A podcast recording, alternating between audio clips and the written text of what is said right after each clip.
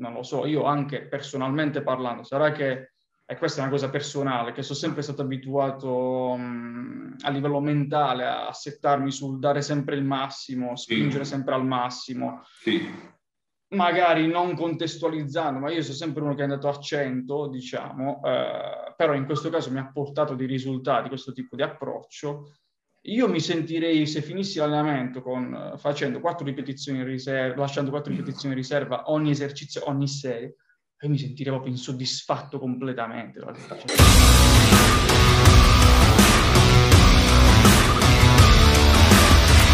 Salve a tutti, bentornati in un nuovo episodio dello Strength Podcast. Oggi con me un atleta che io adoro davvero, secondo me ha uno dei fisici uh, più belli e, e, completi di tutto il panorama uh, culturistico, non soltanto nazionale ma direi internazionale, visto il tenore delle gare alle quali partecipa.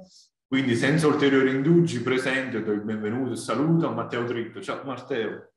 Grazie mille, grazie Gemma per questo invito. Sono lusingato, davvero lusingato di essere nei tuoi podcast che seguo davvero con molto piacere ed interesse. Sono Io molto, molto, molto piacere. Quindi complimenti a te per, per quello che, che, porti sul tuo canale. Grazie, grazie per avere il riscontro da parte di un atleta del tuo calibro che davvero, davvero mi fa piacere. Uh, è uscita una notifica, scusami, bello della diretta. Vai, vai tranquillo, vai tranquillo. Dicevamo prima, prima di iniziare a girare, che eh, io la prima impressione che ho avuto quando ho visto le tue foto, ho detto, vabbè, questo sarà un atleta che peserà almeno eh, un'ottantina di chili, 82, 83 chili. Invece in realtà tu ne pesi 10, 10 in meno. 10 kg. Allora, sì, sì, a digiuno sì, col pad magari c'è una, ovviamente una, un'impressione diversa perché fra, lo sappiamo bene, fra il pump post allenamento, un po' di luci a tuo favore eh, cambia, cambia, tutto. Cioè cambia la prospettiva, certo. Però riesci a prenderli quei il PAM può fare fino a un certo punto perché se non c'è... A un certo punto, sì. È una cosa che, come ti ho detto anche, non mi spiego neanche io, e il mio obiettivo sarebbe, il mio sogno è quello di, di arrivare a HP0 in eh, gara. Eh, questa è un'altra cosa che io ho preso adesso e che mi ha sconvolto, cioè tu non sei, cioè, sei HP meno e questo va a smentire quella che è stata una delle mie convinzioni. Io tempo fa mi sono espresso con grande, tra virgolette, eh, dis- sì, disvalore insomma nei confronti di chi eh, gareggia da HP meno, meno qualcosa. Tu vai a smentire completamente tutto perché c'è tu appunto HP, non so quanto gareggi, meno... meno... Allora in, in gara ero 68 e qualcosa, 68 e 0, 67 e 9, qualcosa del genere. Quindi, L'ultima gara a Firenze, 4, diciamo. HP... Eh, Me, eh, meno, meno, un bel po', perché quasi 1,75, fai 1,74, fai 1,73, 74, quindi sono meno 6. Con la ricarica ero così, poi senza sono ancora... Questo però conferma ancora una volta quanto in questa disciplina la genetica sia un aspetto e una componente imprescindibile, perché vedi, ecco, tu magari ecco, arrivi... Che io rappresento l'eccezione. 60 kg però porti, cioè, per come li porti, la resa estetica ha tutt'altro impatto, per cui anche qui, gareggiando da HP meno, si può essere straordinario. Quindi sì, io sono stato smentito ampiamente da te. Diciamo che non posso essere preso ad esempio di HP meno, perché magari in generale un HP meno non, non appare non ha... così. Ecco. Esatto, esatto, esatto. Io rappresento l'eccezione degli HP meno per ora, posso dire che... Senti, ma come, come arrivi al bodybuilding? Qual è stato il tuo percorso? Come sei arrivato? Allora, io diciamo che nasco in simbiosi con lo sport, posso dire così, eh. quindi da sempre ho fatto sport. Eh, ho iniziato provenendo dal, dal, sud Italia, quindi dalla Puglia, eh, a giocare a calcio. Ok. Esatto, a giocare a calcio in mezzo alla strada, a distruggermi ginocchia, gomiti perché giocavo in porta. Ah. E ho sempre giocato a calcio. Io ho sempre giocato a calcio, ah. mi piaceva tanto fino a, fino a quando avevo 18, fino a quando avevo 20 anni, 21 anni, un po' a livello amatoriale, un po' non, cioè anche uh, ho avuto un'esperienza um, quindi agonistica nel futsal, che sarebbe il calcio a 5, sì. come portiere, perché la squadra del mio paese militava in Serie A, quindi avevo fatto i provini, mm. ero stato preso e ho avuto modo, cioè, soprattutto di interfacciarmi con, uh, con il calcio in, in, primo, diciamo, come primo sport. Poi la passione per lo sport è in generale, per gli sport uh, dinamici, soprattutto tutti gli sport, pallavolo, basket, uh, tennis, piace tanto. E quindi la palestra è arrivata dopo, è arrivata molto casualmente, sai, 15 anni, classico, età, pubertà, poi mi ricordo a quei tempi se non 3, sì, 14-15 anni a quei tempi andava molto in voga su Mediaset la WWE, vedevo i wrestler, vedevo il wrestling e quindi vedevo sti corpi qua che vabbè, ora se li guardo ora dico mamma mia, cioè non è che mi facciano una che... però i tempi per me erano tipo Brock Lesnar, quell'Undertaker. Lo adoro, lo adoro, lo adoro, lo adoro. Ero proprio, ero fanatico, ero fanatico, dicevo cazzo io voglio, voglio... si può dire cazzo? Si può dire tutto, si può dire tutto. Ah, okay. detto, io volevo essere così, volevo diventare così, allora andiamo in palestra, ci scriviamo esatto. e vai con l'ignoranza, con gli allenamenti proprio fatti random, ovviamente gambe, ma meno di zero, cioè le gambe non esistevano. Solo parte superiore, braccia all'infinito e può darsi che anche per questo adesso ho le braccia che ho. e guarda, in effetti potrebbe avere senso. Eh, poi... sì, sì, sì, sì. E quindi è arrivata così. Poi sai, la palestra fatta proprio... Uh, ci, vai dal, ci vai l'estate, perché l'estate è a mare, no? Cioè, l'estate, quel periodo là, si va a maggio, a settembre, poi fine, finita la palestra. Cioè non esiste più la palestra, esiste per il calcio. Quindi ad oltranza faccio palestra, calcio, palestra, calcio, e così via fino a credo 4-5 anni, finché poi non mi sono fatto male giocando a calcio, perché ho abbastanza diversi infortuni, anche giocando in porta. Da piccolo, cioè ti parlo 10-11 anni, mi sono rotto l'ulna in radio del braccio sinistro in maniera scomposta. Sto fuori un bel po' di fermo, un bel po' di mesi. Poi a 15-16 anni mi hanno tirato davvero una bomba di quelle potentissime eh, l'ho parata col mignolo e mi si è spaccata la falange del mignolo, quindi frattura scomposta anche lì ed essendo un'articolazione fatta da ossa super piccole, ci ha messo più tempo a recuperare quella che il braccio e quindi fermo ancora altri mesi, poi altri infortuni di minore rilevanza qua e là con gli anni, nel frattempo la palestra era diventata più costante di quello che era precedentemente e, e allora poi mi sono detto basta così. Totale. Non voglio più infortunarmi, io voglio, voglio, stare tranquillo, voglio vivere una vita con meno infortuni possibili, anche perché a quanto pare ho una tendenza abbastanza all'infortunio molto, molto, diciamo, semplice, anche con, con un grissino mi spezzo, quindi il tonno riomare, no? quindi esatto, paragone è quello.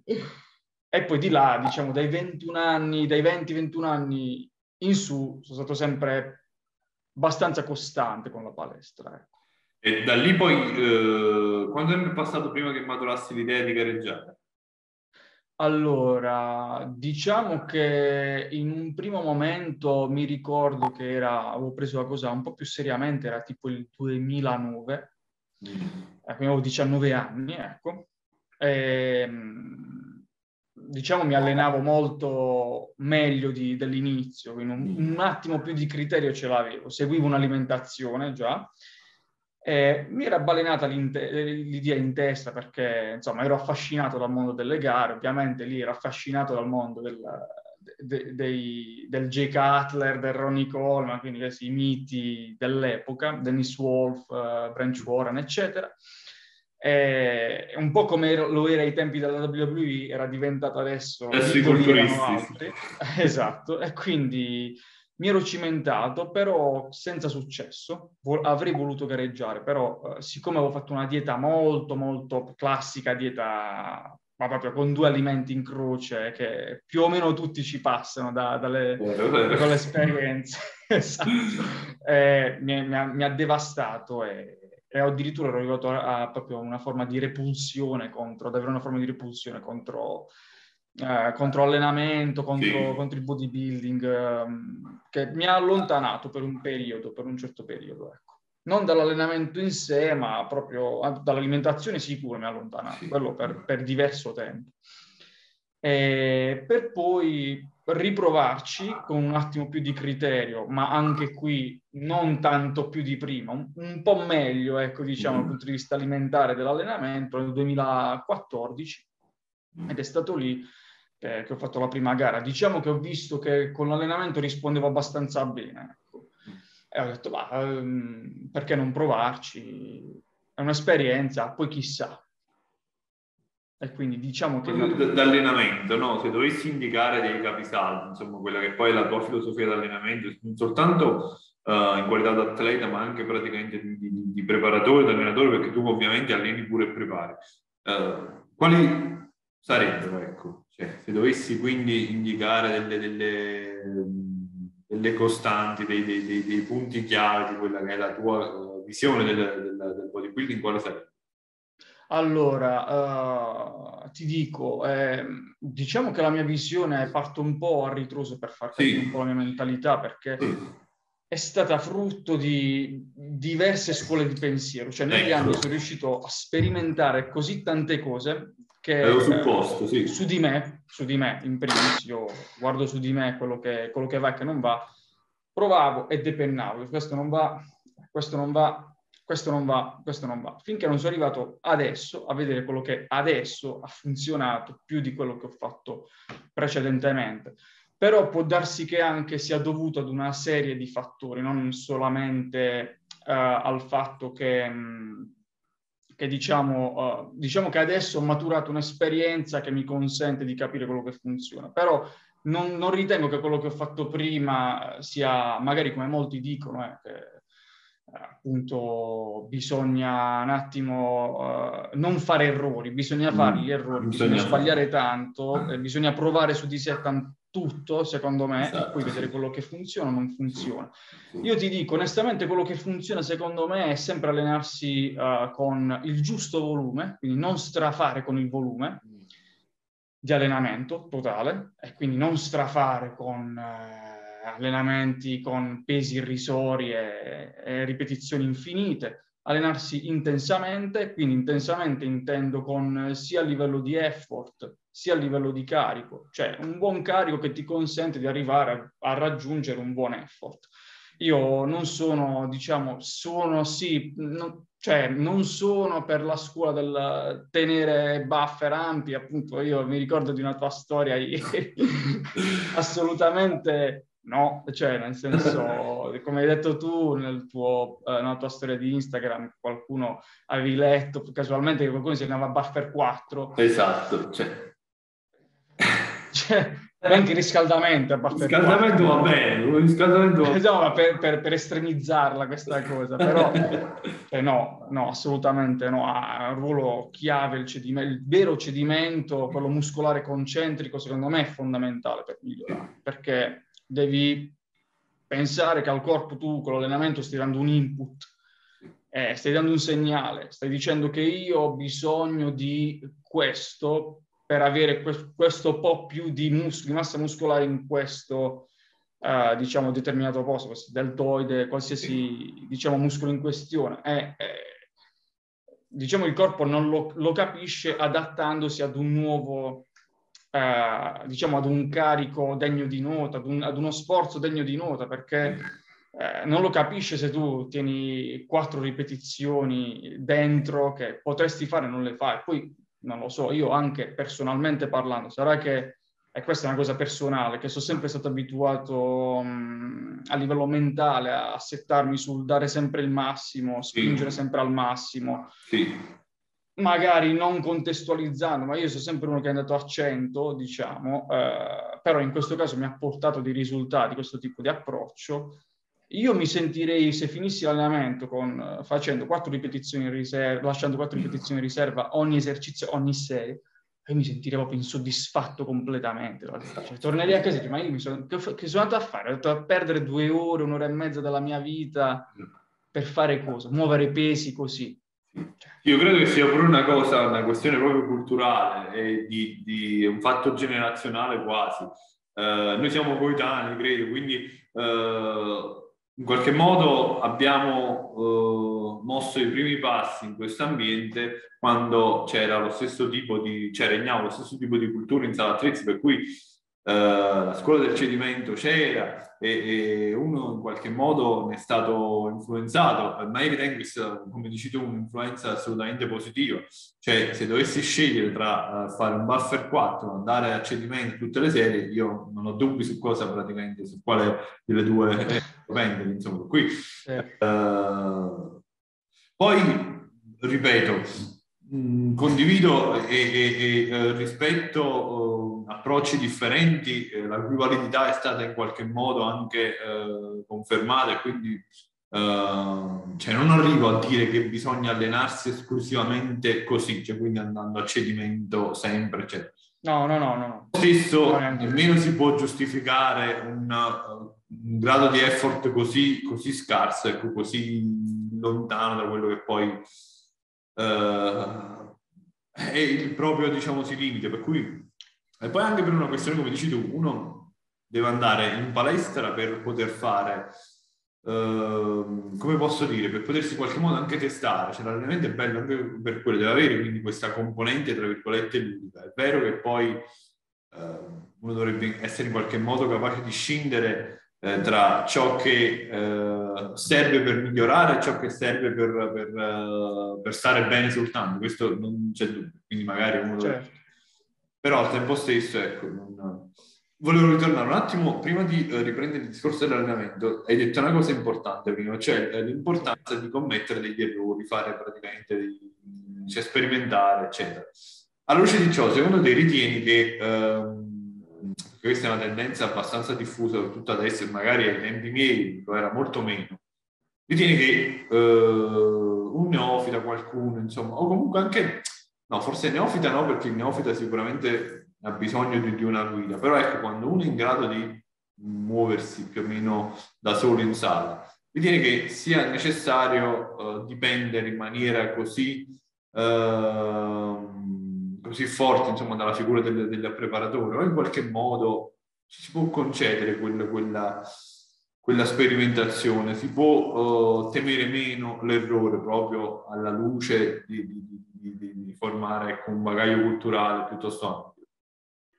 Eh, questo credo è una bella domanda, credo che però cioè, credo che sia abbastanza dipendente dal tipo di soggetto. Mm, per esempio, se io parlo di me, perché di me posso parlare, eh, io personalmente teoricamente avrei l'esperienza necessaria che potrebbe consentirmi di, e lo saprei anche magari, di, di fare da solo, di sperimentare, di, di andare avanti da solo però conoscendomi, quello che a me, che, e questo è proprio il mio, diciamo, la mia indole, è quella di strafare. Quindi sicuro, cioè farei overdose di qualcosa, cioè inizierei a mettere roba su roba, inizierei a ritenere che, no, forse qui, non lo so, devo fare due serie in più sulle gambe, sui quadricipiti, tre serie in più sui, sui femorali, quando magari in realtà non è così. Ed è anche un po' grazie a, al mio attuale preparatore che mi tiene un po', diciamo, freno a mano e mi dà la,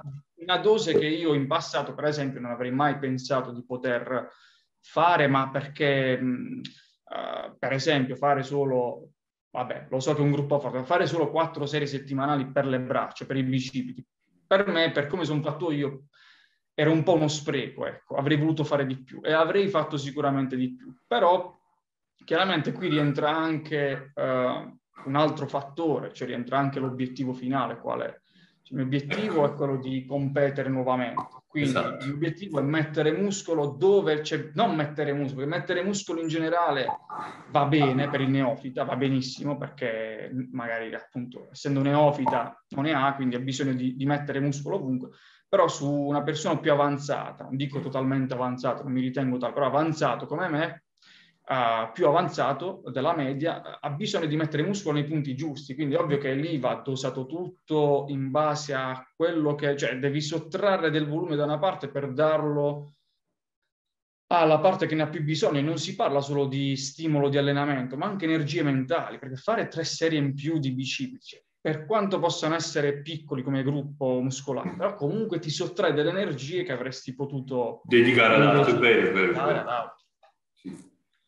No, Quindi è tutto, secondo me, soggetto dipendente dal, soprattutto dal, dal carattere, de, della, da chi ti trovi davanti. Ecco. Sì c'è chi, c'è la, la persona, ce ne sono persone avanzate che riescono ad autogestirsi in maniera obiettiva, io non ce la farei proprio, io ho bisogno di qualcuno che mi dica uh, dove andare, cosa fare, eh, e anche se vogliamo una forma di mh, uh, togliersi un po' di stress, perché gestirsi autonomamente ti porta a doverti programmare tutto, a doverti comunque creare una programmazione da te, ti sottrae dal tempo, se tempo non ne hai, eh, ma se fai solo questo, magari ok, io nel senso tempo comunque da dedicare a, a programmare me stesso, purtroppo non ne ho, ho diciamo i tempi abbastanza no, scanditi, super, super stretti nella mia vita, quindi ho bisogno che qualcuno, questo mi toglie tanto stress mentale,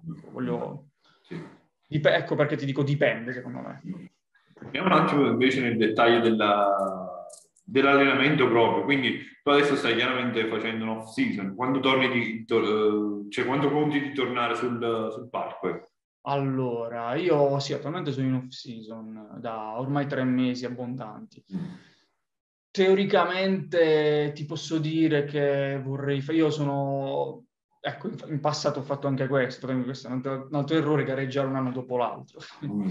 portare la stessa forma identica, copy-paste della forma uguale eh, all'anno precedente senza miglioramenti. Da quando ho iniziato a effettivamente prendere tempi di, più lunghi tra una gara e l'altra, di, dove stavo in surplus, effettivamente lì ho notato i primi miglioramenti a livello proprio di proporzioni generali, ecco già io parto con una bella disparità fra upper e lower, quindi fra parte superiore e parte inferiore che doveva essere colmata e eh, sto ancora colmando, non è assolutamente, non posso dire di avere un, una parte inferiore all'altezza della parte superiore. Però l'idea è quella di, far, di prendere ancora, per rispondere alla tua domanda, altri 3-4 anni di, di off-season. Mm di, di, surplus calorico protratto il più possibile con eventualmente periodi di mini cut programmati in base a come evolve la condizione, chiaro, quello si valuta in itinere, però quella è l'idea, sì. Ecco, allora in questa fase qua, no, come andrai ad impostare il lavoro? È vero che chiaramente lo farai, eh, se seguirai sostanzialmente quello che ti verrà praticamente eh, indicato dal tuo, dal tuo preparatore, però ovviamente ci sarà un, un suppongo, un, un discorso a margine che andrà praticamente a definire quelli che saranno poi gli obiettivi da raggiungere durante questa fase di off-season. Per cui, eh, come imposterai il lavoro? Che farai? Uh, a, a, livello di allenamento, stai dicendo? Sì, sì, sì, sì. Uh, allora, attualmente... magari sul, sull'incremento di, cioè, dedicherai una fase all'incremento de, dell'intensità, intesa come intensità uh, di carico, insomma, quindi andrai ad aumentare quella per poter poi sfruttare uh, i carichi maggiori per poter macinare più volume in una fase successiva con un carico più alto, fare l'opposto, manterrai questi parametri uguali, magari non lo so, ti, dedicherai, ad aumentare la densità, che, che tipo di, di, di, lavoro andrai? Allora, io diciamo che da questo punto di vista inglobo tutto, mm. quindi inglobo, cerco di migliorare su diversi... Allora, non... Uh, è chiaro lo fai lo stesso, cioè, all'interno della stessa uh, programmazione, magari dividi per mesocicli, quindi magari che so... No, no, no, all'interno della stessa programmazione, no, no, non divido okay. per mesocicli, inglobo okay. tutto all'interno della stessa, degli stessi allenamenti singoli, presi mm. singolarmente, quindi inglobo più range di ripetizioni, lavoro con... Uh, prevalentemente lavoro, uh, se faccio una media nelle zone più carenti sempre fra le 7 e le 15 ripetizioni. Mm. In questo range qua cerco di lavorare. Ehm, sto sperimentando attualmente approcci a elevatissime ripetizioni su gruppi uh, piccoli come i deltoidi, per esempio. Che, cioè, faccio anche 5 serie da 50 ripetizioni eh, quindi molto, molto, tanto, tanto volume, ma anche lì non disegniamo lavori più eh, con stimolo più meccanico, quindi più neurali, eh, con ripetizioni più basse. Quindi inglobo tutto e poi questo me l'autogestisco io, sinceramente. Se cerco sempre di avere come riferimento il carico come parametro di miglioramento a parità di ripetizione, le ripetizioni, parità sì. di carico, sì. aumentando gradualmente su un determinato range, come già sai, uh, l'uno o l'altro. Sì. Uh, e uh, questo lo, aggi- lo, aggiungo io sempre poi anche a livello di densità, quindi magari condenso un po' più i recuperi e provo a mantenere sempre stesso carico e stesse ripetizioni. Questo lo inserisco io perché sono cosciente, consapevole del fatto che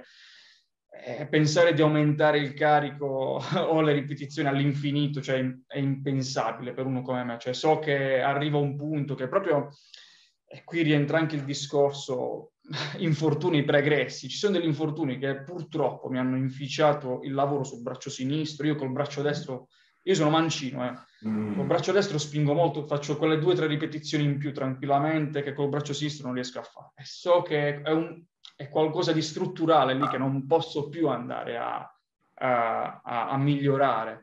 Quindi è ovvio che lì mi devo concentrare su altri eh, parametri per cercare di dare uno stimolo in più una densità, per esempio, è uno di questi. O le ripetizioni più che il carico, perché so che con questo braccio non riesco a gestire lo stesso carico che, che gestisco con quest'altro braccio.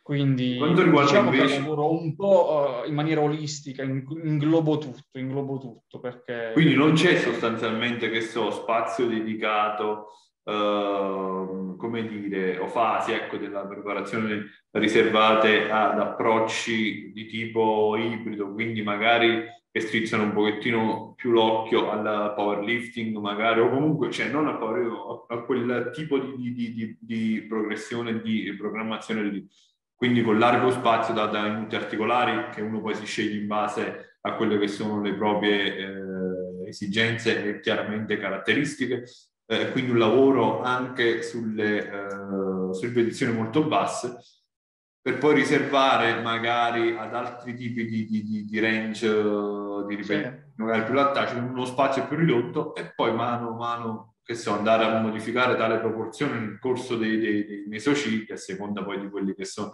Non, da quello che ho capito non viene eh, fatto questo tipo di discorso, ma viene quindi inglobato uno stimolo olistico, possiamo dire, all'interno di una, di una stessa programmazione, giusto? Sì, esattamente. È un approccio che ho provato, ho già provato, perché sono in passato, quando ho preparato le gare del 2017, sono stato seguito da Jeff Nippard e mm, sì. ho provato questo tipo di approccio, visto che lui ne è promotore, quindi non mi ha portato a, a risultati degni di nota, sinceramente, anche perché c'era troppa variazione secondo me all'interno, questo poi l'ho, cap- l'ho, capito dopo con le esperienze che ho fatto dopo, mm. c'era una troppa variazione non solo dei range ma proprio degli esercizi stessi, quindi um, si cambiava troppo spesso stimolo ed esercizio. E non c'era modo di progredire tanto. Si perdevano i riferimenti, esatto, eh, non, non, avevi più, cioè dovevi tipo resettare ogni tot dei, con altri movimenti ripartire da zero, ritestare i carichi. È già lì solo modo di vedere, di vedere un po' tutti i suoi programmi, quelli là che, che, che, che vende, insomma. Uh, devo dire che, senza voler fare, come dire, però uh, me ne piacciono davvero pochi, ecco, cioè, c'è davvero poca, poca logica in alcuni di quelli e magari possono avere anche una rilevanza in determinati contesti che però non sono quelli del, del, del culturismo, per cui venderli come programmi di, di culturismo secondo me è, è, è, fuorviante. Poi tu ecco, lo confermi in qualche modo, dato che c'è avuto proprio... Sì, sì, io, io, diretto, esatto, io ho avuto modo di, di testarli prima che venissero, perché nel 2016 lui neanche era, diciamo, conosciuto come adesso, magari prima di di, che venissero messi a disposizione della, della massa. Li ho provati su di me e personalmente non ho avuto i riscontri che speravo, quindi ti posso dire che attualmente quello che faccio è quello che mi sta dando più soddisfazione in termini di Di tutto, di tutto, ti dico, di forza, uh, io non sono forte come, cioè adesso sono, sono, forte come non lo sono mai stato prima a questo peso corporeo. Mm. Allo stesso modo... Secondo te questo è un aspetto importante, cercare di diventare sempre più forti, intendo proprio cercare di maneggiare sempre più cariche, ovviamente a pari dalle ripetizioni, o in qualche modo è sopravvalutato e quindi magari, non lo so, si possono seguire altre strade, eh, aumentare Secondo la... me per dire. Sì, sì, secondo me è importante. Non è fondamentale, ma è molto importante diventare forti ed essere forti su determinati range di ripetizione e eh, riuscire poi, una volta che si trova, uh, perché non è, è, impensabile, ripeto, di, aumenti, di aumentare all'infinito la forza, si diventa più forti su diversi range di ripetizioni, ma dopo cosa si impara a fare? Questo lo, lo fa una persona che è più avanzata a uh, gestire meglio il carico, gestire meglio tutte le fasi del carico che magari prima gestivi in maniera più uh, meno sicura. Ecco. Se pensiamo per esempio alle spinte con i manubri, magari traballavi troppo, cioè uh, eri meno stabile. Adesso invece l'obiettivo dopo che raggiungi determinati livelli di forza, secondo me, è prendere, fare proprio quel carico, prendere così tanta confidenza da riuscire a controllare anche la contrazione. Sì tenere bene l'eccentrica, essere stabile, eh, quindi magari lieve fermo in basso, insomma, tutte quelle piccole cose che secondo me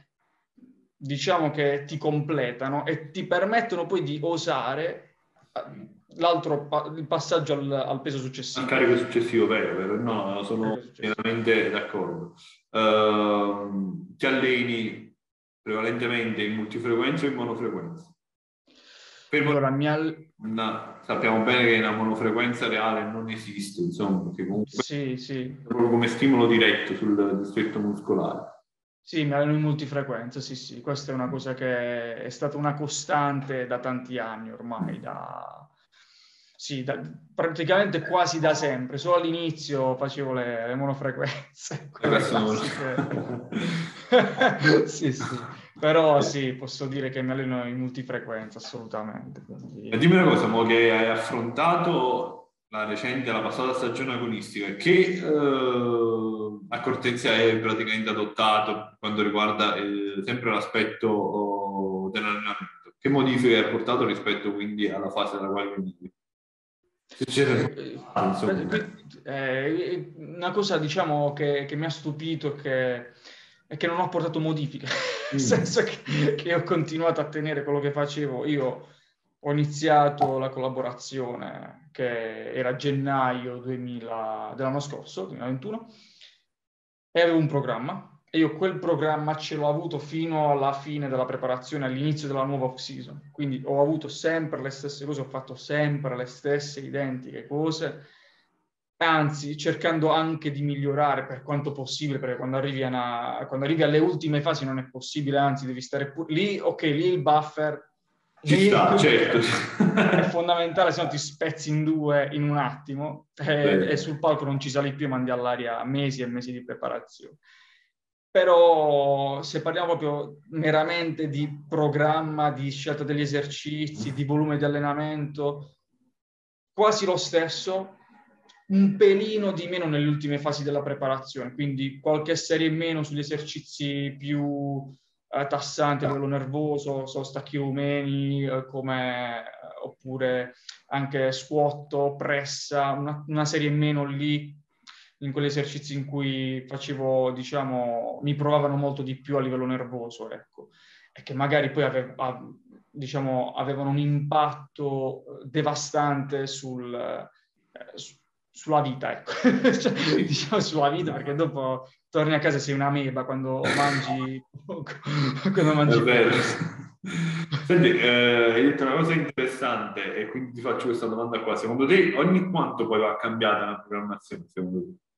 Guarda, io, io una, questa è una, una, risposta a cui non riesco, cioè è una domanda a cui non riesco a risponderti purtroppo, perché io ero convinto, avevo la mia convinzione, ero convinto che, che bisognasse, c'era bisogno di cambiare lo stimolo. Vabbè, ci sta magari per la persona, fra virgolette, non atleta, persona fra virgolette media, mettiamola così, che eh, la vede sotto un aspetto ludico, proprio cioè, si annoia. Gli metti quell'elemento di bisogno, novità, insomma. Sì, ha proprio bisogno, cioè te lo mm. chiede, ha, ha, ha, bisogno, sebbene tu magari gli dica no, guarda che è meglio. Che... Sì.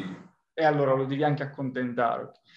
Io su di me personalmente ho visto che effettivamente invece tenere più a lungo possibile un programma e soprattutto diventare sempre più padroni del, di un determinato gesto ha fatto la differenza. Secondo me è stato proprio a livello di riuscire mese dopo mese dopo mese dopo mese, anche in una banalissima lat machine, in una banalissima chest press, in una macchina, ad acquisire sempre più feeling con l'esercizio stesso, con il movimento, col pattern motorio, adattarsi meglio alla macchina o comunque diciamo fare il contrario se si svolge un esercizio al cavo, cucire al meglio sulla propria struttura, quell'esercizio. Queste sono le cose che mi hanno fatto ricredere sul fatto che non ti saprei manco dire ogni quanto andrebbe concretamente cambiato un programma. Più a lungo lo tieni, secondo me meglio è. Cioè più a lungo riesci a continuare a progredire e a non raggiungere stalli, perché poi non, non, dobbiamo considerare che per progredire abbiamo solo due cose a disposizione, due parametri da poter uh, da poter far sviluppare, che sono il carico e le ripetizioni. Abbiamo anche la densità, abbiamo poi tutta la propriocezione, abbiamo mm. la gestione delle diverse fasi, l'accentrica, la contrazione, il fermo in allungamento. Eh, ci sono le cose da migliorare, insomma. Quindi, mm. fin quando le porti avanti, tutte, fin quando porti avanti tutti questi parametri li tiri al massimo, secondo me ci passano ma mesi e mesi e mesi e mesi. No, cioè, trovi d'accordo pure su questo aspetto qua. Io magari eh, ho una visione che si discosta leggermente insomma da, da, quanto è cioè di base proprio per me eh, che altro parlo ecco sì in termini di esercizi. Gli esercizi andrebbero mantenuti per molto più tempo di quello che generalmente si usa fare, proprio per consentire di avere quella progressione alla quale facevi riferimento una progressione che non avviene chiaramente soltanto sul, sul, sul carico, uh, sulla capacità di, di, di, di, gestire volume, eccetera, ma anche sulla densità. Uh, oppure, tanto per dire, ecco, ne parlavo con, con Fabrizio Corotenuto nel, nel podcast che abbiamo fatto assieme. Ecco, tu pure se un esercizio lo fai da dieci anni, magari dopo dieci anni ancora uh, riesci a percepire una qualche sfumatura, una qualche differenza e ti fa capire che, che, che um, permette, diciamo, come dire, a quell'esercizio di darti uno stimolo differente rispetto a quello che è stato, quindi sostanzialmente è come se fosse quasi una cosa. Per cui eh, sono d'accordo, magari per cui sugli esercizi, eh, quella che rappresentano il core proprio del, del, dell'allenamento, della sessione, per me vanno tenuti sempre mantenuti, quindi eh, ripetuti con una certa regolarità. Magari posso in qualche modo ammettere eh, qualche deroga insomma, a questo principio in merito a quegli esercizi di contorno, se vogliamo. Quella, eh, posso, ci può stare che magari tu vai di tanto in tanto ad apportare quell'elemento di novità per dare quel, se vogliamo appunto tenere conto, se vogliamo riconoscere il credito al principio della confusione muscolare, per cui sì, lo confondo magari cambiando, però sugli altri esercizi quella che rappresentano, che so, uno squat, se uno fa lo squat o lo stacco che si è scelto. Uh, nel mio caso, tanto per dire, sto progredendo sulla panca inclinata da, da, da diverso tempo. Eh. Uh, quello che era il mio 3RM adesso è diventato ecco. 8RM, tanto per dire, per cui l'avessi probabilmente fermato prima non avrei raggiunto quel... nonostante stia tenendo da tanti mesi. Per cui sì, sono sono, ed è difficile, come dici tu, da far prendere a chi sei. È difficile, purtroppo è difficile perché è qualcosa che è veramente radicato nel profondo. Ma sai perché? Perché poi giustamente chi si, chi si, rivolge a te no? per, per Uh, per essere seguito e tutto. Si aspetta che tu poi periodicamente, ad ogni rinnovo magari, del, eh, tu gli, gli dia qualche elemento di, di, di, novità, perché sennò dice perché cosa non hai fatto nulla. Quindi io posso pure comprendere questo, però in realtà... Sì, sì, sì. sì. Che, sì, quello assolutamente, assolutamente. Eh, però cioè, ci rimane male uno come dice no, boh, teniamo così, porca miseria no, ma effettivamente, cioè, Eh, io in primis ci sono passato, per me è stato, è stato abbastanza difficile, però uh, siccome sono nasco... No, ma vedi è così, anche, anche tanto per dire Marco Maso, che sicuramente eh, sì. c'erai. Certo, sì. certo, certo. Uh, pure lui, uh, insomma, penso di poterlo dire senza problemi, uh, batte molto su, su, questo punto, cioè sul fatto che la programmazione vada cambiata con molta meno frequenza. Per cui... Sì, sì, sì. No, no, sono, sono davvero d'accordo. E poi, fra l'altro, boh, se, se, se, se, ci pensi, anche semplicemente una forma di cambio uh, può essere considerata anche mantenere lo stesso esercizio, ma fare ma una cavolata, un fermo di due secondi. Bene stravolge l'esercizio, cioè, e cambia totalmente, e, stai facendo lo stesso identico movimento. Oppure collocarlo in un altro punto, un altro momento all'interno del, dell'allenamento. Esattamente, quelle sono tutte forme di, che uno non percepisce perché percepisce solo il e io sto a fare lo stesso esercizio, non lo voglio fare. Non è la stessa cosa. esatto. che un conto è se non lo puoi fare perché la tua struttura non te lo permette, perché Beh, a seguito di un video tu vedi il video e dici no, le tue leve, eh, non puoi fare lo stacco regular, facciamo lo stacco, proviamo lo stacco sumo. Un conto è quello, un conto invece è il piccio del eh, dobbiamo cambiare per sì. forza, perché se no mi annoio. Eh, eh.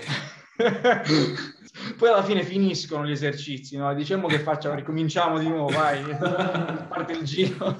E quello per questo probabilmente vedi comparire tutte queste varianti esotiche, tanto in tanto. Sì, esatto, Poi, esatto. No, non...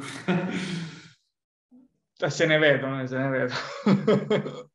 che volevo Matteo, invece eh, parliamo un attimo dell'aspetto nutrizionale. Hai preferenze da questo fronte? Sei uno che predilige, che so, spingere sui carboidrati, eh, sui grassi, anche se suppongo che siano i carboidrati, che sia considerato come... Sono, guarda, per un approccio bilanciato con i okay. nutrienti, non, non, non mi piace sbilanciarmi ho fatto anche fasi in cui magari ripartivo nei giorni di allenamento, mangiavo un po' più di carboidrati, nei giorni di riposo un po' più grassi, mi è piaciuto, eh, mi sono goduto i grassi alti, però mi, mi, trovo, mi, trovo, bene anche con approcci che prevedono lo stesso quantitativo ogni giorno, senza far differenza dei giorni in cui ti alleni, giorni in cui riposi, però trovo che dare la giusta dose di tutto, senza pompare più i carboidrati, troppo di più i carboidrati, troppo di più i grassi, troppo di più le proteine, sia, quello, mm. eh, sia l'approccio più sensato, secondo me, alla fine.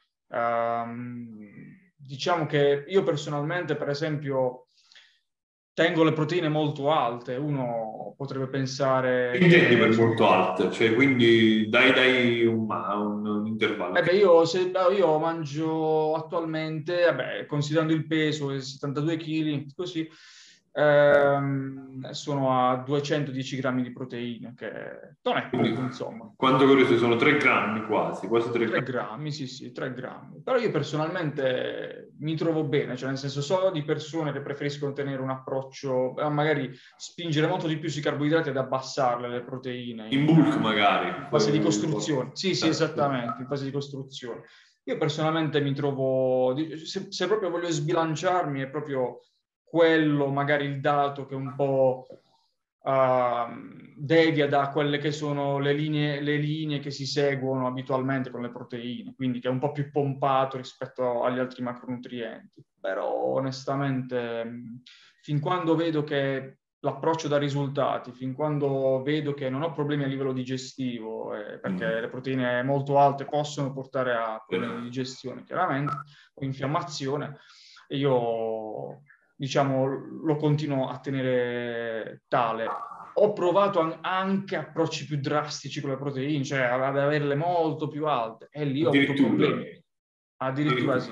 Addirittura sì. E poi c'è nel momento in cui passi in cut, lasci invariato l'introito calorico e quindi agisci, eh, l'introito, scusami, proteico, e quindi agisci su... Allora, se parliamo di quest'ultimo cut, l'ho lasciato al 90% stabile, se non addirittura un po' ridotto, perché è chiaro che quando riduci tanto i carboidrati, passare da, non so, 500 a 200 eh, mangiare la stessa quantità di proteine, da una parte ti, ti sazia, ti stoppa, ti aiuta un sacco, dall'altra ti può creare anche problemi eh, e, e riprendiamo il discorso di prima. Quindi una leggera riduzione c'è stata, non così eclatante. Ecco.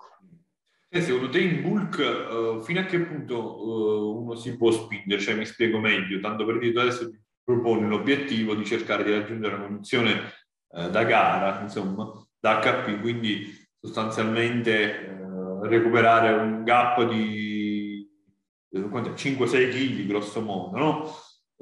abbiamo detto. Ehm, per cui presumibilmente bulk deve essere, cioè la fase di, di, di, di costruzione deve essere praticamente eh, importante. Secondo te fino a che punto uno deve, deve spingerla, estremizzarla, eh, in qualche modo anche forzarsi, ecco, ha senso forzarsi pure con l'alimentazione in fase di bulk per poter praticamente...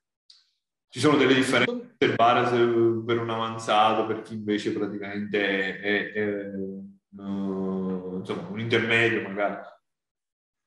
Ma secondo me forzarsi di mangiare è un segnale che qualcosa, uh, secondo me, dalla mia esperienza non va, cioè nel senso che doversi forzare... Io personalmente, quando sono arrivato a forzarmi di mangiare, ero veramente cicciottello, cioè ero, avevo preso veramente una, un bel po' di BF e non avevo più, avevo inappetenza, avevo cioè era mm-hmm. segno che il corpo mi diceva basta, basta mangiare, cioè, fermati un attimo, datti una regolata, perché... però peggiori solo la situazione. Secondo me bisogna eh, piuttosto ragionare mh, da questo, cioè dal punto di vista del dare al corpo i nutrienti giusti che gli servono per poter continuare a migliorare.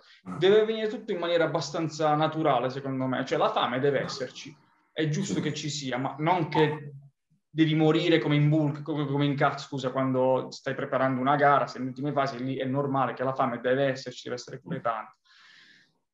Però eh, nelle fasi di bulk, secondo me, avere un po' di appetito, il giusto, quel leggero appetito, secondo me significa che il corpo ha fame di nutrienti ed è pronto magari ad accoglierli. Cioè bisogna un attimo, secondo me, imparare più ad ascoltarsi, eh, meno a ragionare su determinati, su cifre ben precise. Bisogna essere in grado di capire, di, di riuscire ad ascoltare il proprio corpo e i bisogni del proprio corpo. È difficile. No, quindi c'è, aspetta un attimo, uh, alla luce di ciò, tu uh, segui un piano calorico prefissato o vai in qualche modo a sensazione, ecco, sulla base? Io seguo un piano calorico prefissato e sì. mi baso molto ogni settimana in base a uno, quanto è salita la media del peso, mm. due, è più importante di quanto la media del peso, come appaio nelle, mm. nelle, foto, nelle stesse foto prese sempre nella stessa posizione. È ovvio che eh, il peso dice tutto e niente, eh, e uno può aver mangiato all'improvviso tutta la settimana, per esempio, salatissimo e bevuto poco, eh, magari il peso ti schizza di due kg in più, non lo so, dico un numero a caso. Però non è un parametro attendibile eh, quanto la foto che ti mostra realmente effettivamente come stai. Perché la ritenzione, fra l'altro, secondo la mia esperienza, è qualcosa che quando ce l'hai è peggio del grasso da vedere, cioè nel senso che apparire lisci è peggio che apparire grassi, cioè proprio apparire senza separazione una tavola è proprio la cosa peggiore. Quindi magari ecco, andrebbe tutto valutato un po' in base in base sia in base a come è andata la settimana, secondo me, su se continuare a spingere con i nutrienti, se continuare a salire, quanto continuare a salire. Vanno valutati tanti biofeedback eh, che la persona o me stesso, io alla fine della settimana dico, questa settimana tiriamo le somme dal punto di vista del sonno, ci siamo, ho dormito bene, lo stress, sono stato più stressato, meno stressato, eh, più o meno sono stato coerente con, eh, con il rispetto dei, dei, nutrienti, che non dico che in bulk si debba stare come in carta a pesare tutto al centesimo, c'è un bel margine, ce lo lasciamo perché cioè, insomma, eh, alla fine i piaceri della vita sono questi, se poi ti, ti limiti pure in bulk, il, te lo precludi così, eh, no, diventa, non va bene, diventa ma diventa, diventa, diventa altro, diventa, diventa malattia quello. Quindi sì, quindi direi che va tutto valutato, cioè non ti so dire quanto eh, protrarlo eh, e eh, in che quantità. Secondo me va valutato l'andamento passo dopo passo, settimana dopo settimana del, uh, de- del proprio corpo, della performance, di, tutti pa- di tanti parametri. E tirando le somme magari uh, capire se è il caso di poter spingere un po' di più con i nutrienti, dove magari ho difficoltà a raggiungere, uh, ad aggiungere 15-20 grammi di carboidrati perché non lo so, sento che ho un po' di problemi ad aggiungere, non, non, li mangio molto volentieri, magari puntiamo sui grassi in quel caso, che sono molto più facili da me, cioè 5 grammi di grassi in più, metti 5 grammi di olio in più, 10 grammi di olio in più, non lo senti. Esatto. Masticare 20 grammi di carboidrati in più da qualcosa, o magari più, un attimo più, uh, più in, ingestibile, diciamo, più, più faticoso anche da, da, da sopportare. Cioè, è, è, un po' una domanda complicata perché no, secondo me racchiude così tanti aspetti dentro da analizzare che è difficile dare una risposta che sia generale. Ecco. Le linee guida ci sono, le conosciamo, ormai sono state, per quanto riguarda le fasi di book, di CAC, sono state divulgate, sono 2022. Sufficienza, sì. Ovunque, quindi le sappiamo, però alla fine magari tu le applichi e non vanno bene perché ci sono tanti altri parametri che non hai preso in considerazione che invece bisognerebbe considerare. Infatti, anche l'allenamento stesso.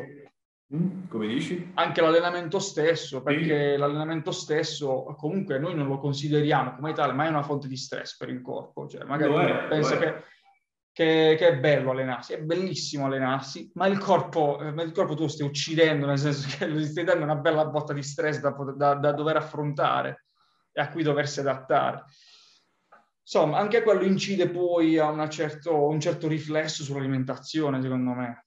Con che frequenza? Poi torniamo un attimo su questo aspetto qua, però visto che ne hai parlato di stress da allenamento, mi è venuto in mente questa altra cosa da chiederti. Uh, con che frequenza t'alleni? Quanti giorni a settimana t'alleni? Allora, io la frequenza non la divido più per settimane. Ti okay, posso dire però... Per microciclo, ok. Sì, vado per... Di solito, se, la, se, la, vita lo permette, in generale le circostanze, cerco di rispettare due giorni di allenamento e uno di riposo. Ok. Barra due. Quindi a volte, e qui, e qui rientra sempre l'autovalutazione, a volte mi alleno due volte e sento di aver bisogno due giorni di riposo, di due giorni di riposo, a volte mi alleno due volte e dopo un giorno di riposo mi sento carico abbastanza per poter ripartire. Perfetto. E quindi a volte capitano settimane con quattro, a volte con cinque allenamenti. In media, diciamo quattro. Sì. Diciamo quattro. Sì. Attualmente quattro. Però perfetto, sì. È un approccio uguale a quello che ho detto io. Anzi, io ritengo uh, che probabilmente, e questa è una cosa che ha detto anche uh, vabbè, Davide Anno, sicuramente lo conosci, uh, ultimamente, diciamo così, con grande intelligenza, devo dire, ha ribadito che in, in, bulk probabilmente forse il recupero gioca un, un, ruolo ancora più importante, visto e considerato che mediamente si, si, si, fa un lavoro in qualche modo maggiore o comunque il corpo ecco, ha proprio bisogno di, di, recuperare di più per poter innescare tutti i processi di crescita, eccetera. Quindi questa è una cosa che, la quale, che, che io condivido, insomma, che... Eh, sulla base di ciò ecco, adotto una, una, una, condotta simile alla tua, per cui mi vado a, a, a programmare, cioè no a programmare, ecco, uh, i giorni di riposo li prendo uh, in base a quelle che poi sono le, le sensazioni del, del, corpo. Ascolto parecchio praticamente quelli che sono i segnali, quelli che sono i segnali che mi manda, per cui, come dici tu, a volte è un giorno, a volte sono due giorni uh, di riposo e, e così. Sì, sì, no, è, secondo me è, è fondamentale perché cioè, per chi ha una certa esperienza con l'allenamento e si allena con una certa intensità e sa dare valore ad ogni ripetizione e quindi non, esatto. diciamo che di una spazzatura non ne fai, mm. eh, lì diciamo che un allenamento ti prova, eh, due sì. di fila ti provano. Sì. Se, è eroico farne il terzo, è proprio di, sei un eroe, però... A volte mi cambia, però poi vedo che ne pago le conseguenze i giorni dopo, quindi... Bravissimo, esatto, esatto. Cui... Bisogna stare... Per, per, cui lì il riposo, diciamo, in generale secondo me il riposo è, è una variabile, può, probabilmente sottovalutata. Uno pensa che più si allena è meglio è, più fa è meglio è, facciamo di più, tutto di più.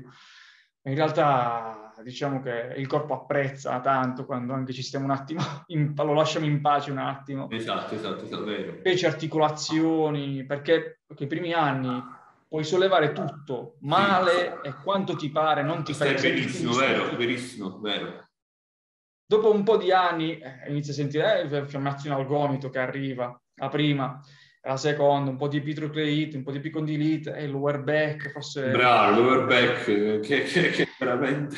eh, eh, lasciami io ormai cioè, un infortunio vivente, su un'infiammazione che cammina, sono praticamente... Quindi, dopo che ho capito pure io, mi sono messo l'anima in pace e ho detto, ok, sai che poi sono arrivato a 30 anni, pure io 31 adesso. E adesso ti chiedo questo, visto, visto e considerato che appunto hai registrato questo stato, tra virgolette, infiammatorio generalizzato, globale, non ritieni che in qualche modo possa incidere il fatto che tu mangi così tante proteine? Cioè no, non, non ti saprei dire, Secondo me probabilmente no, ma non ti so nemmeno mm. dare una risposta. Onestamente so che io con l'allenamento ci, ci vado veramente brutale. Esatto. Questi sono proprio brutale. L'aggettivo che, che, definisce me in maniera più appropriata è quello quando mi alleno. Eh, sebbene possa sembrare una persona pacata, eccetera, però in allenamento cambio, quindi ti dico, secondo me è dato soprattutto da quello. Perché da quello, sì. Poi ti ripeto, uh, io per esempio, uh, alle ginocchia, che è una zona che si può infiammare, che è una di quelle zone assieme al cingolo scapolomerale, i gomiti che possono infiammarsi. Io non ho mai, mai, adesso facciamo gli scongiuri, tocchiamo tutto, eh, mai avuto problemi. Al gomito, sempre. E soprattutto al gomito sinistro, che è quello che si è infortunato quando avevo dieci anni. Quindi a me quando mi arriva, quando arriva l'epitrocleite è perché uno, il gomito è, è, è mezzo andato di per sé. Mm e due perché evidentemente ho, ho, iniziato un po' a strafare, soprattutto lo noto quando inizio a fare troppi allenamenti filati, magari ho un impegno, cerco di accorparli uh, in più giorni di fila, mi è capitato di farne 3-4 e lì ho iniziato a sentire che qualcosa iniziava, iniziava ad avere più problemi al lower back, è chiaro che se devi fare stacchi rumeni un giorno e dopo tre giorni li devi rifare e li hai fatti già molto pesanti, ti hanno provato, non è che sarebbe il caso di, di riprovarci a, anche magari facendo, eh, tentando pure di, di, fare, di migliorare la prestazione. Sì, no, eh, immagino infatti, cioè, se c'è questo approccio all'allenamento sicuramente la, la, affronteresti in questo modo. Sì, sì, sì. Sì, esatto, quindi diciamo che ho imparato a capire quando e questo è il grande passo che mi ha aiutato a avere la, il preparatore dietro per, per, farlo, quando è il momento di, di, staccare un attimo, di prendersi anche un periodo di scarico, esatto. di non allenarsi e poi di ripartire. Te ti faccio le ultime due domande perché credo di averti tenuto per oltre un'ora, insomma. Poi... Ah, è, sempre, è passata velocissima. È vero, è vero, è vero. Segno positivo, positivo. Meno male. Torniamo un attimo sull'alimentazione. Volevo farti una domanda. Tu prima hai parlato di linee guida e quant'altro e di quando poi alla fine molto spesso restino disattese eh, nell'atto pratico. Uh, in merito a ciò, per quanto riguarda il timing dei nutrienti, osservi qualche um, accorgimento particolare o allora, generalmente sì, eh, quando, soprattutto quando mi alleno, come molti fanno, cerco di avere una buona quota di carboidrati prima dell'allenamento, eh, non esagerata, perché personalmente se esagero eh, mi sento appesantito e assonnato, proprio non ho voglia di andarmi ad allenare. Quindi ho una giusta quota, cioè nel mio caso saranno sui 60-65 grammi di carboidrati, proprio così eh, standard per quanto mi riguarda. E poi dopo l'allenamento un bel pasto più abbondante, ricco di carboidrati. Diciamo che con i grassi post allenamento vado, ci vado piano, cioè non, non, non, eh, quasi non li inserisco. Per allenamento una piccola quota la inserisco perché voglio che eh, diciamo vengano rilasciati più lentamente possibile. Che tipo di grassi metti per allenamento? I classici MCT? No, prendo burro di arachidi. Onestamente mi sto trovando ah. bene col burro di arachidi. Mm. Burro di arachidi, faccio il porridge classico, quindi l'avena okay. che è già un alimento che è più fibroso e, mm. e quindi viene già rilasciato di per sé lentamente. Eh, ho rallentato un altro, ma quei grassi, qualcosa intendo 10 grammi di burro di arachidi, non è che ci metto il cucchiaione da 20 yeah. grammi, 10 grammi sobri e e anche un po' di frutta perché, per avere diciamo delle fonti diversi di carboidrati da cui poter uh, attingere uh, per, per, allenarmi. Attualmente avendoceli alti poi inglobo anche una piccola quota intra-workout perché ho notato che personalmente qui dopo aver fatto diverse prove ho notato che senza a livello soprattutto mentale mi mancava qualcosa. Quando li inserisco, quando li sorseggio durante l'allenamento, soprattutto a livello mentale, ti ripeto, affrontare delle serie più pesanti, soprattutto sugli esercizi multiarticolari, ritengo che mi facciano stare un attimo più lucido, più concentrato no, con l'alzata stessa, anche a, a, sentire meglio i muscoli che lavorano. Mm. Cioè, ritengo che mi facciano un buon effetto sulla qualità poi della, della, della serie, dell'allenamento in sé, esatto, esatto questo. Poi uh, timing con le proteine, cerco di, di avere, di, di mantenere 4-5 Un approccio costante. Sì, costante, così mm. per stimolare la sintesi proteica spesso durante la giornata. Mentre nei giorni di riposo io ho gli stessi macronutrienti, qui me li gestisco molto liberamente. Sinceramente non, non sto a... è un giorno di riposo, me lo voglio prendere di relax. Sì mentale, voglio veramente godermi il cibo, faccio quello che mi pare. Solo le proteine cerco sempre di tenerle costanti. Per il resto vado... Ultima cosa, questo è uh, un quesito che ho posto stamattina nel gruppo di Cristiano Savoni in Iron We Trust. Secondo te uh, lo stile nutrizionale del bodybuilder, insomma, è uno stile nutrizionale sano, salutare? Ma dipende da che bodybuilder, in che senso, cioè nel senso se lo stile nutrizionale, ma specificamente cosa, il mangiare troppe proteine, il mangiare... Il mangiare determinati apporti calorici, avere determinati macronutrienti, rapporti dei macronutrienti e quant'altro, tu dovessi rapportarlo, che so, il regime nutrizionale più uh, moderato, ecco, quindi in qualche modo uh, più in, uh, come dire, in linea, tra virgolette, perdone il gioco di parole, con le linee guida uh, fornite a livello, a, livello, mondiale, ecco, per quanto riguarda la, la nutrizione. Secondo te, o comunque, ecco, un apporto più standard, più meno, meno estremizzato, che spinge meno, quindi, come ho detto, sull'introito calorico, sul, sui su quella ripartizione dei macronutrienti, eccetera. È un'alternativa quindi migliore, peggiore, mi riferisco chiaramente alla dieta del, del bodybuilder, allora. migliore, peggiore? E, uh... allora, dip- allora, se parliamo di bodybuilder, bodybuilder, quindi intendiamo veramente la persona che gareggia, ti dico sì. che, che fa le gare, è normalissimo che non ti posso rispondere che sia salutare quando fai una dieta ipocalorica e la protrai per No, uh, parlo anche di, di, di, di proprio al di là di un contesto ipocalorico, parlo proprio in generale, anche quella che può essere un off-season, una fase di mantenimento. Sì. Quindi c'è cioè, rispettare quei, quelle proporzioni, quei macro, quelle quantità Uh, ritieni che sia... Uh... Guarda, io ti, ti, posso rispondere da profano a questo, perché... No, è, no, è, una, è una, semplice, è, è, una risposta che ti chiedo sulla base di quelle che sono le tue sensazioni, le tue eh, esperienze, eccetera, senza voler avere la pretesa di avere la, la verità assoluta, perché non c'è certo, certo. risposta no, no, no, no, no, chiaro, chiaro. No, secondo me, secondo me sì. Onestamente io ho trovato sempre beneficio nel, nel seguire personalmente un'alimentazione, fra virgolette, da bodybuilder, quindi da atleta.